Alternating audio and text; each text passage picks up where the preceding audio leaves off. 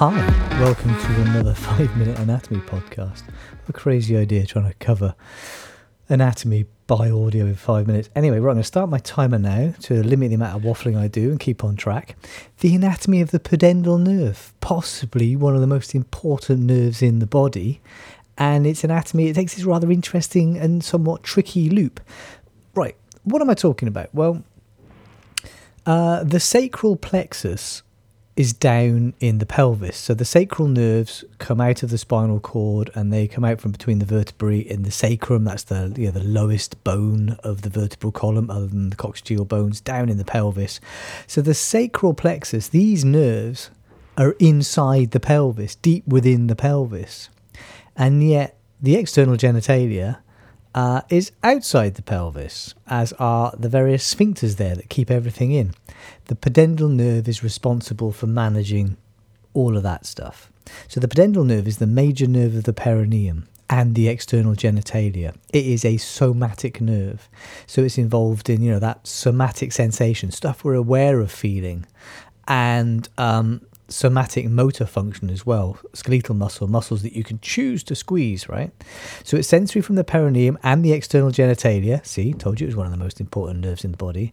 Uh, the anus, the anal canal, and it's motor to sphincters like the external anal sphincter and the external urethral sphincter. So it's crucial for normal urinary continence and fecal continence and sexual function. By the way, some of the muscles, some of the skeletal muscles down there, bulbospongiosus and ischiocavernosus, are responsible for erection mechanisms.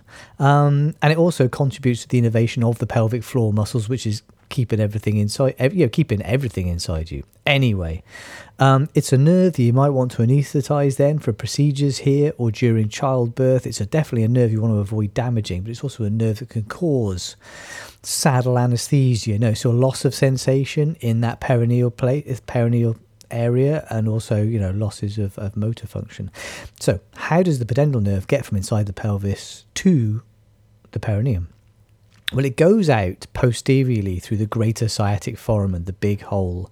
Um, this is also the hole that the sciatic nerve goes out through. So the pudendal nerve runs with the sciatic nerve posteriorly through the greater sciatic foramen.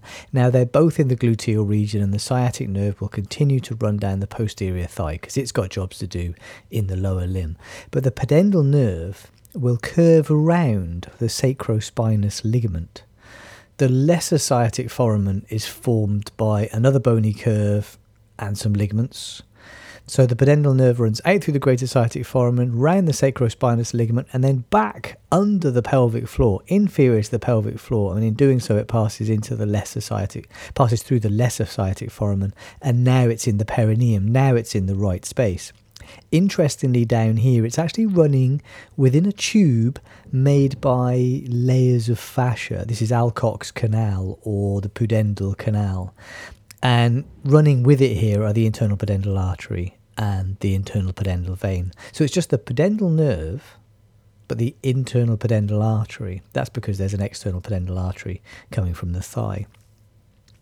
As it runs around here, it's near to, it's medial to the ischial tuberosity. That's the bony bit you're sat on.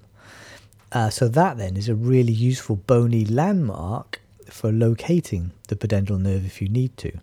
Um, it emerges from the canal. What branches does it give? It gives the perineal branch, which is going to go to the skin of the perineum, you know, like the posterior scrotum, posterior, lab- posterior labia majora, the vestibule of the vagina, the lower vagina, um, that's going to give branches to the sphincters of continence and the muscles of those erection mechanisms I was talking about earlier.